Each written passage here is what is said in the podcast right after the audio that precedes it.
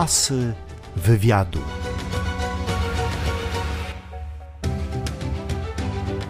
Stefan Brzozowski, kompozytor, piosenkarz, bard, animator olsztyńskiego środowiska artystycznego, absolwent wychowania muzycznego Olsztyńskiej Wyższej Szkoły Pedagogicznej, artysta. Co dla Ciebie, Stefan, oznacza słowo artysta? Art, sztuka, to jest taki język, którym człowiek posługuje się, aby opowiedzieć rzeczy niezdefiniowane, takie, których nauka jeszcze nie nazwała, które nie mają swojego jednego słowa. To są często emocje, często wyobrażenia, często intuicja i art zawiera właśnie tę przestrzeń człowieka, która jest niedookreślona i która nie ma swojej nazwy, nie ma swojego słowa. A na początku przecież wiemy, że było słowo. I artyści są osobami, które są na początku właśnie szukania tego słowa, szukania tej definicji. Art. Art to jest bycie w czołówce wrażliwców, bycie w czołówce odkrywców tego świata, odkrywców tajemnic życia, tajemnic wszechświata, tajemnic przyrody. Czy prawdziwi artyści przechodzą na emeryturę? Myślę, że mogą.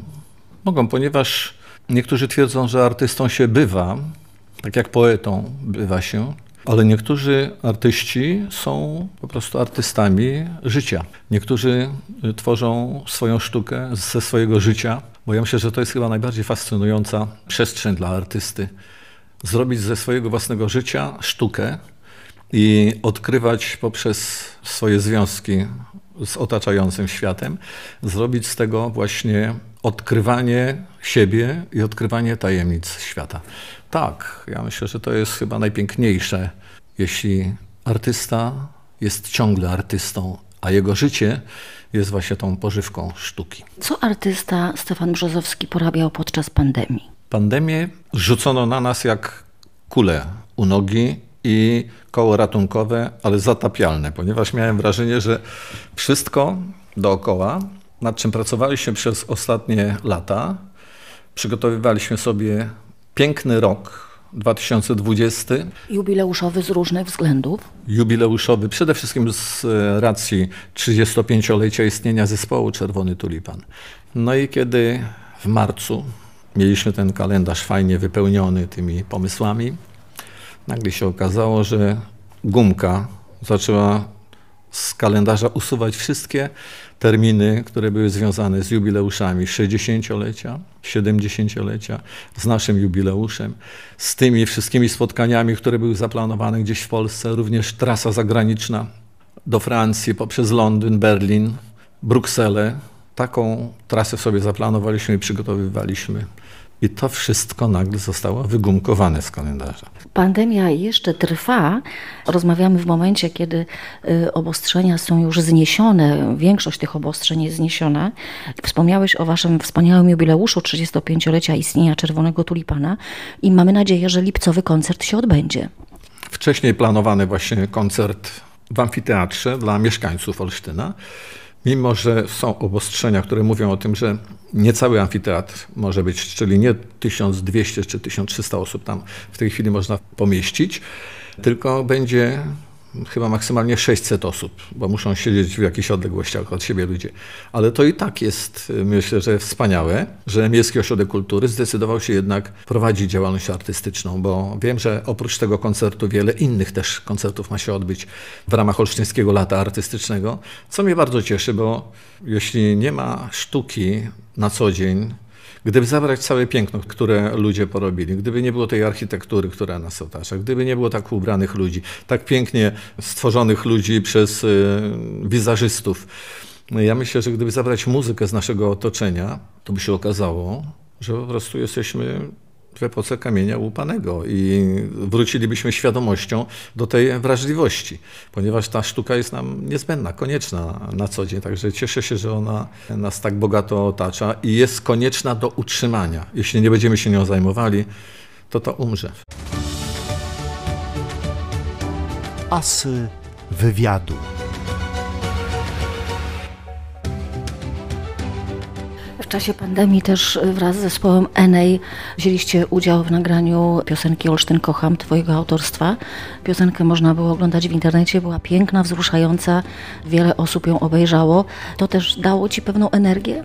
Myślę, że jeśli każdy z nas e, siedząc w domu dołożył e, kawałek swojego śpiewania do tej piosenki, bo to muszę oddać oczywiście rzecz Enejowi, bo to właściwie chłopaki z Eneja do mnie zadzwonili, że chcą pomóc szpitalowi miejskiemu, bo to był cel. Zebranie pieniędzy, żeby wyposażyć lepiej nasz szpital miejski. I Enej zadzwonił do mnie, że mają taki pomysł, żeby wspólnie pośpiewać jakąś piosenkę i zaproponowali piosenkę Olsztyn Kocham, że to wszyscy znają i że to możemy sobie, że tak powiem, każdy w domku zaśpiewa jakąś zwrotkę, się pomontuje i puścimy to właśnie w eter. A ponieważ Enej ma miliony odsłon, odsłon na YouTubie, więc e, spodziewaliśmy się, że będzie jakiś fajny rezultat. No i był. Także cel został osiągnięty. A radość jest e, no, o tyle, że widziałem znajome twarze, bo to przecież nie tylko artyści tam śpiewali, ale i sportowcy, i, i tancerze, no tak. właśnie, i tancerze, także e, bardzo różne osoby, bo i był Andrzej Matracki, czyli nasz mistrz Fryzjer. świata fryzjerstwa.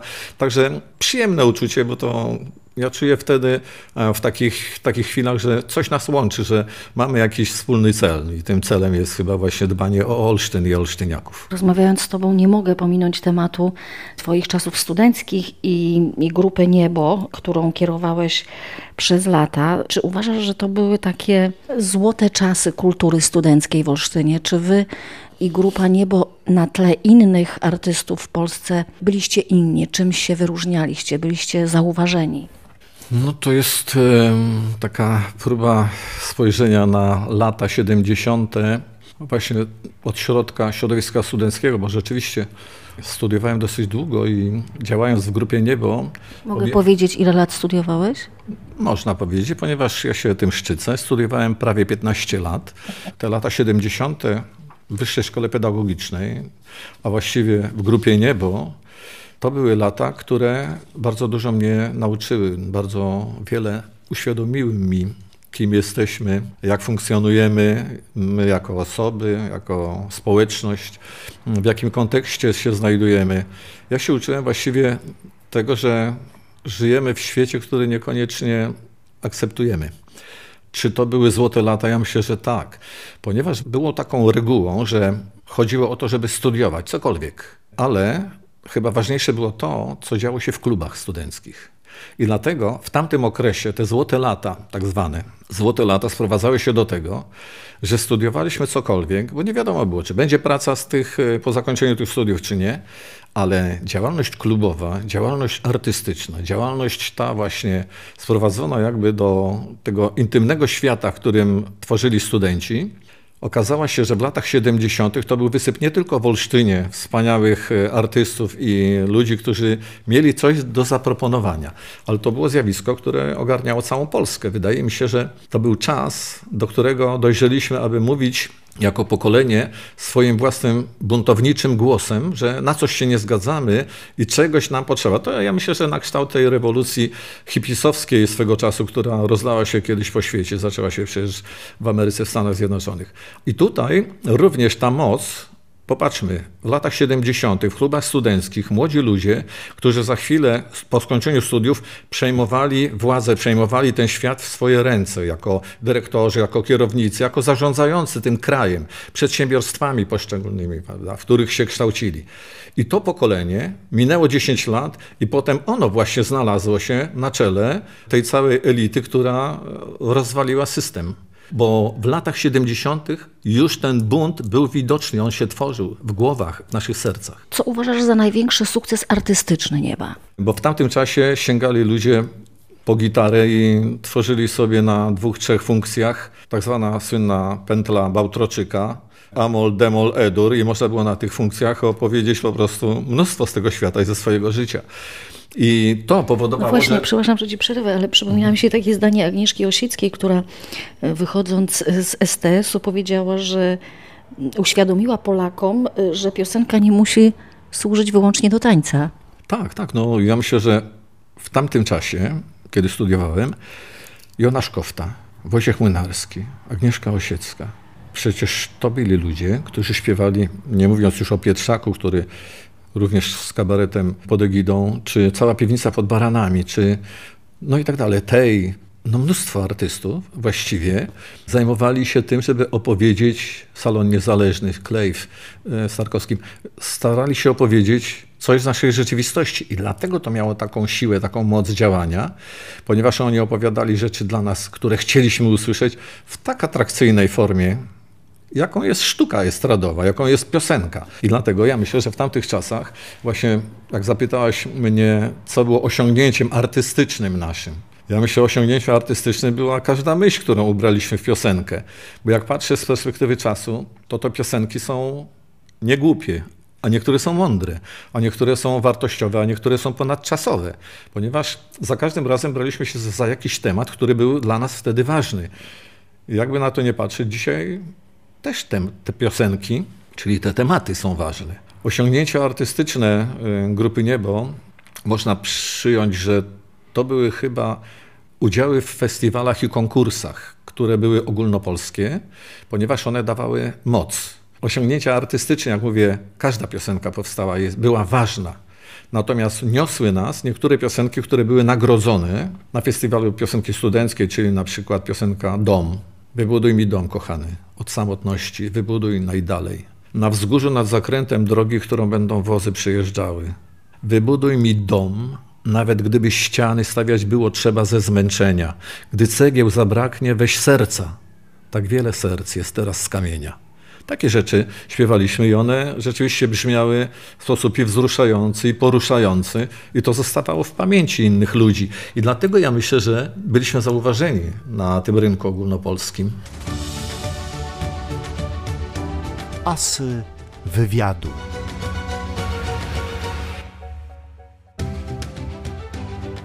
Mówiąc o niebie, trzeba koniecznie y, przywołać parę nazwisk, między innymi twojego najbliższego współpracownika Jerzego Ignaciuka. Znaczy, to był w ogóle założyciel, człowiek, który wymyślił coś takiego jak niebo. Niebo pochodzi właściwie z takiego pięknego wiersza Konstantego Gałczyńskiego. Nie wszędzie jest tak ładnie jak w niebie. Szkoda tylko, że o tym nikt nie wie. I Jurek Ignaciuk wraz e, z Andrzejem Arciszewskim wymyślili teatrzyk piosenki nie zawsze poetyckiej Niebo. To było coś, co powstało jako twór chłopaków z liceum. Potem, kiedy Jurek Ignaciuk wraz z Andrzejem zaczęli studiować, przenieśli ten pomysł na grunt e, studiów. Ja potem dołączyłem do tego teatrzyku i tak z tego wyodrębniła się po jakimś czasie grupa Niebo, która przez 10 lat właściwie, przez 10 lat śpiewała piosenki z tekstami, które pisał, z całymi programami, które pisał Jerzy Ignaciuk. Cudowny, piękny, wrażliwy człowiek, który jak szedł ścieżką, jego wrażliwość zmuszała go do tego, pochylał się nad światem, nad każdym żyjątkiem. On uważał, żeby nie rozdeptać mrówki, która na przykład szła po drodze, schylał się, odkładał ją gdzieś na bok drogi, czym szokował mnie, ale ja rozumiem, dlaczego to robił. On po prostu naprawdę tak żył. Jego wrażliwość była tak wielka, że nie potrafiłby skrzywdzić komara chyba. Dlaczego większość zespołów się rozpada? Ja myślę, że każdy z nas ma swoją drogę rozwoju, którą musi kroczyć. I dlatego, kiedy spotykają się ludzie i mają ze sobą przez jakiś czas coś wspólnego i coś wspólnego do zrobienia, coś wspólnego do zamanifestowania, do odkrycia, to dopóki tego nie odkryją, nie zrealizują, to ich trzyma. Ale potem każdy ma jakieś swoje własne pomysły na odkrywanie czegoś, co niekoniecznie się pokrywa już z tą drogą, którą do tej pory kroczyliśmy z innymi ludźmi. I dlatego myślę, że rozpadają się zespoły, ponieważ coś ich musi ze sobą łączyć. Jeśli tą rzeczą jest sztuka, idea czy odkrywanie siebie, no to wiadomo, że się rozejdą.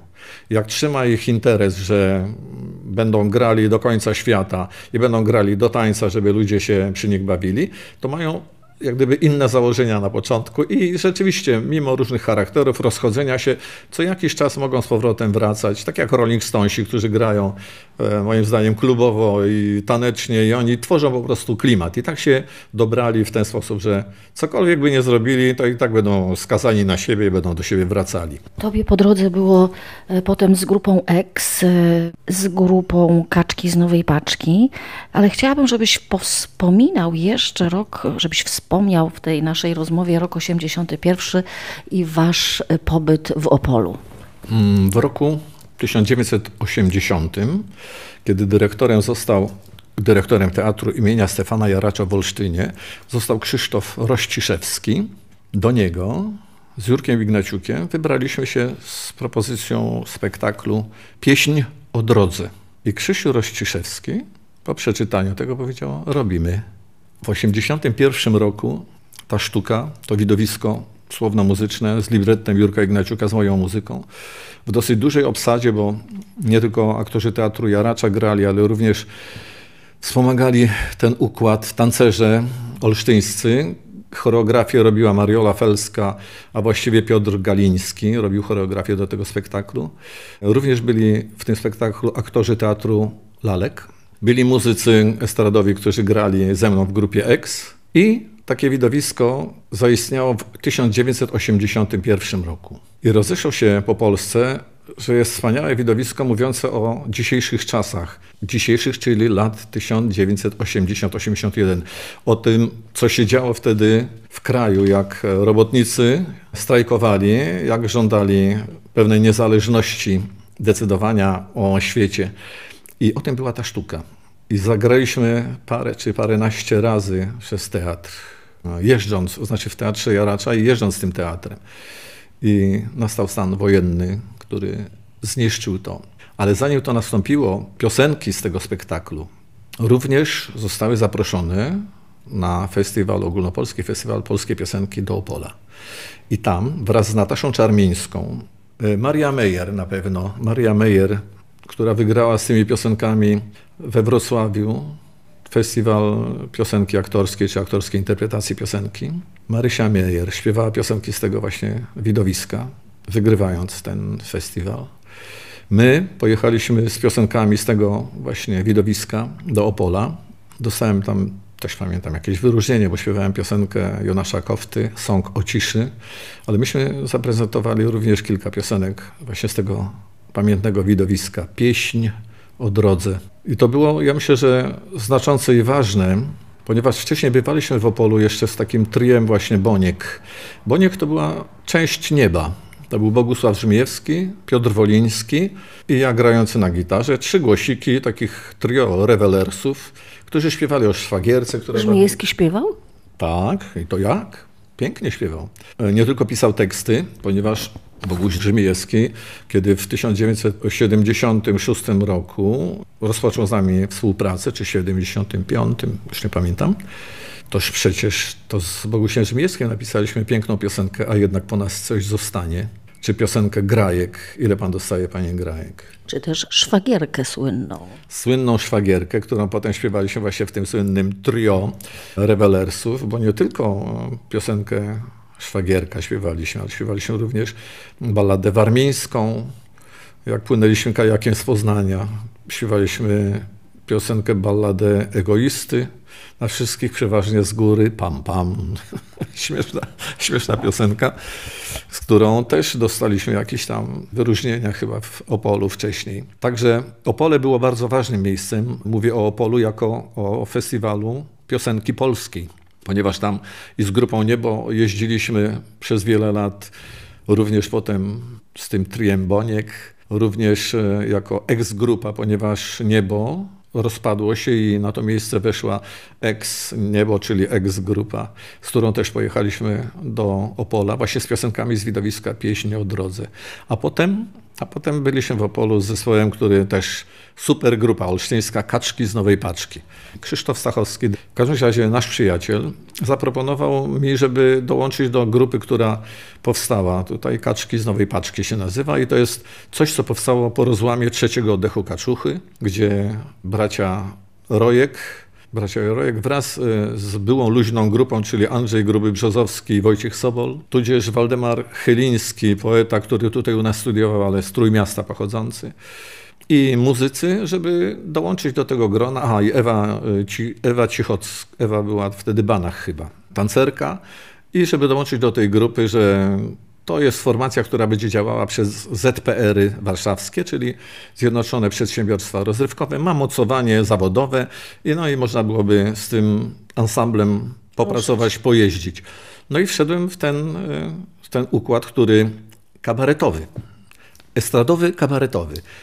Kabaretowy, czyli wkłaniający wszystko, i poezję, lirykę, i satyrę, czyli to wszystko, co niosłem, bo śpiewałem piosenki poetyckie, ale przez Bońka śpiewaliśmy również piosenki satyryczne, ponieważ Boguś Żmijewski jest urodzony satyrykiem, ponieważ urodził się 1 maja i na każdy temat, jeśli z nim się rozmawia, potrafi po prostu godzinami obśmiać i rechotać na każdy temat.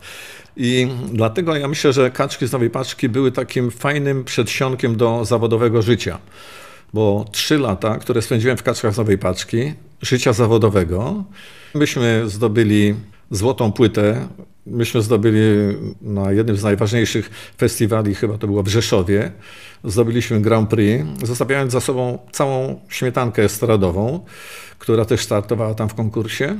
I to pozwoliło nam że na właśnie tak e, dużą eksploatację, ponieważ ona zrobiło się głośno jako zespole Kaczki z Nowej Paczki, dlatego ta eksploatacja była tak intensywna, bo tak to jest na tym rynku, że jeżeli się pojawia artysta znany, to trzeba go szybciutko wyeksploatować, bo już czekają następni artyści. Także taki to był e, czas z Kaczkami. Asy wywiadu. A teraz takie pytanie trochę z cyklu, co było pierwsze jajko czy kura, ale różni artyści na to pytanie odpowiadają. Czy najpierw muzyka, czy najpierw tekst? Mnie absolutnie muzyka była pierwsza, ponieważ pierwsze, czym się zacząłem zajmować, jako kilkuletnie dziecko, pamiętam, że mama zabierała mnie na kolonię. I pamiętam taki incydent, to chyba gdzieś było na kolonii gdzieś koło Szczecina.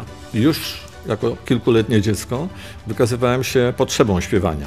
Ta muzyka mnie ciągnęła. Nie wiedziałem o czym śpiewam, ale muzyka była tym magnesem. No i później przez wiele lat tańczyłem w zespole Krusyna. Tam też e, nie słuchałem słów, tam ekspresja muzyczna, rytm, feeling, to wystarczało, żeby czuć bogactwo, które gdzieś tam w środku we mnie było i rezonowało. Ta moja wrażliwość potrzebowała tej muzyki i tej wibracji. W szkole do której chodziłem technikum samochodowym.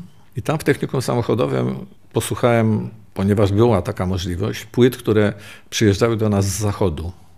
Posłuchałem Jimmy'ego Hendrixa. Zakochałem się w nim. Electric Ladyland do dzisiaj jest dla mnie wspaniałą, odlotową muzyką, którą Jimi Hendrix nagrał gdzieś tam w studio. E, odkryłem wtedy i Krym, zespół Krym.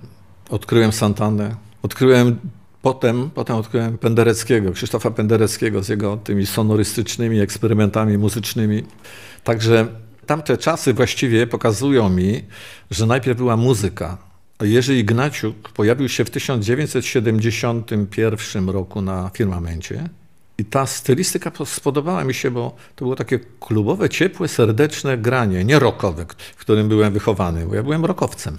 I nagle spodobały mi się tak, takie klimaty. A potem odkryłem przy, przy Ignaciuku, że to jest jeszcze o czymś, że coś można jeszcze Przekazać. sensownego, co umysł nasz, co nasz rozum podpowiada, że to jest komunikat, który, gdy się połączy z muzyką, ma ogromną moc działania. To jest dopiero ekspresja i to jest, to jest dopiero prawda, jak te dwa elementy się połączą. Sens słów i ekspresja muzyki jej piękno, jej moc, jej emocje. I zacząłem szybko komponować swoje własne piosenki, bardzo śmieszne. Jak sobie przypomnę ten banał mój pierwszy. Ale przyniosłem najpierw, e, jako pierwszy utwór, przyniosłem Jurkowi Ignaciukowi muzykę. I on do muzyki napisał słowa, co potem już nigdy nie nastąpiło. Potem już było zawsze odwrotnie. Zawsze były słowa, do których pisałem muzykę. Skomponowałeś muzykę do bardzo wielu tekstów. Czy po latach e, trudno jest ocenić własną twórczość? Ja nie oceniam. Ja myślę, że to jest tak, że czas weryfikuje wszystko i te rzeczy, które udało się zgrabnie stworzyć, czyli zawrzeć jakiś ładunek emocjonalny, zawrzeć jakieś piękno, to mimo upływających lat ja pamiętam te utwory. A te, które były mniej zręczne, po prostu gdzieś same umykają, uciekają z głowy. Nie oceniam tej twórczości, po prostu to jestem ja, to jest kawałek mnie. Bo to nie było pisane, bo to jest ważne. Wszystko, co robiliśmy, co ja robiłem, nie było pisane na zamówienie. To było pisane dlatego, że coś mnie poruszyło i chciałem to ogarnąć, chciałem to zrozumieć, pojąć, chciałem to przeżyć po prostu. Jerzy Satanowski powiedział mi kiedyś, że jeśli chodzi o niego i pisanie przez niego muzyki, to najlepszym natchnieniem jest zaliczka. No nie. U mnie to jest wręcz przeciwnie. Pamiętam odnośnie zaliczki, to Jerzy Ignaciuk w którymś momencie zaczął posługiwać się taką ładną metaforą, że właśnie jak nie ma w perspektywie pieniędzy, że można podpisać jakąś umowę, to mu się kulka w długopisie chowa.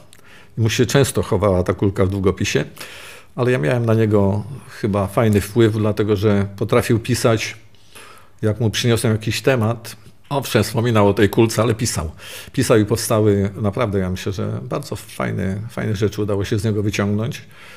Powstały fajne i piękne piosenki, które trwają, jak gdyby są aktualne dzisiaj, trwają do dziś. Czy piosenki, utwory, muzyka nadal do ciebie przychodzi?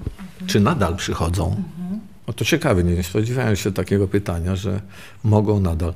Ja myślę, że to jest język, którym ja się posługuję od kiedy zacząłem się go uczyć, to jest język, którym ja się posługuję, żeby porozumieć się z drugim człowiekiem, żeby coś mu opowiedzieć. Muzyka jest podobnie jak słowa moją ekspresją. Występowanie na scenie to jest tylko i wyłącznie miejsce, w którym się znalazłem, po to, żeby komuś coś opowiedzieć. Muzyka jest częścią tej wypowiedzi. Także ja myślę, że ja mam, nawet jak teraz z Tobą rozmawiam, to ja mam wrażenie właśnie, że nawet jak mówię, e, ja mam potrzebę, żeby to e, moje mówienie było e, też w jakiś sposób melodyjne, żeby było ładne, żeby odzwierciedlało to wszystko, co się we mnie dzieje. Zauważ, że nie mówię nudno na jednym poziomie, że to jest zawsze opowiadanie, które ma swój rytm, ma swoją ekspresję, ma swoją kulminację, ma swoją muzykę dlatego że jak gdyby jestem w to wdrożony przez te lata pracy ze słowem.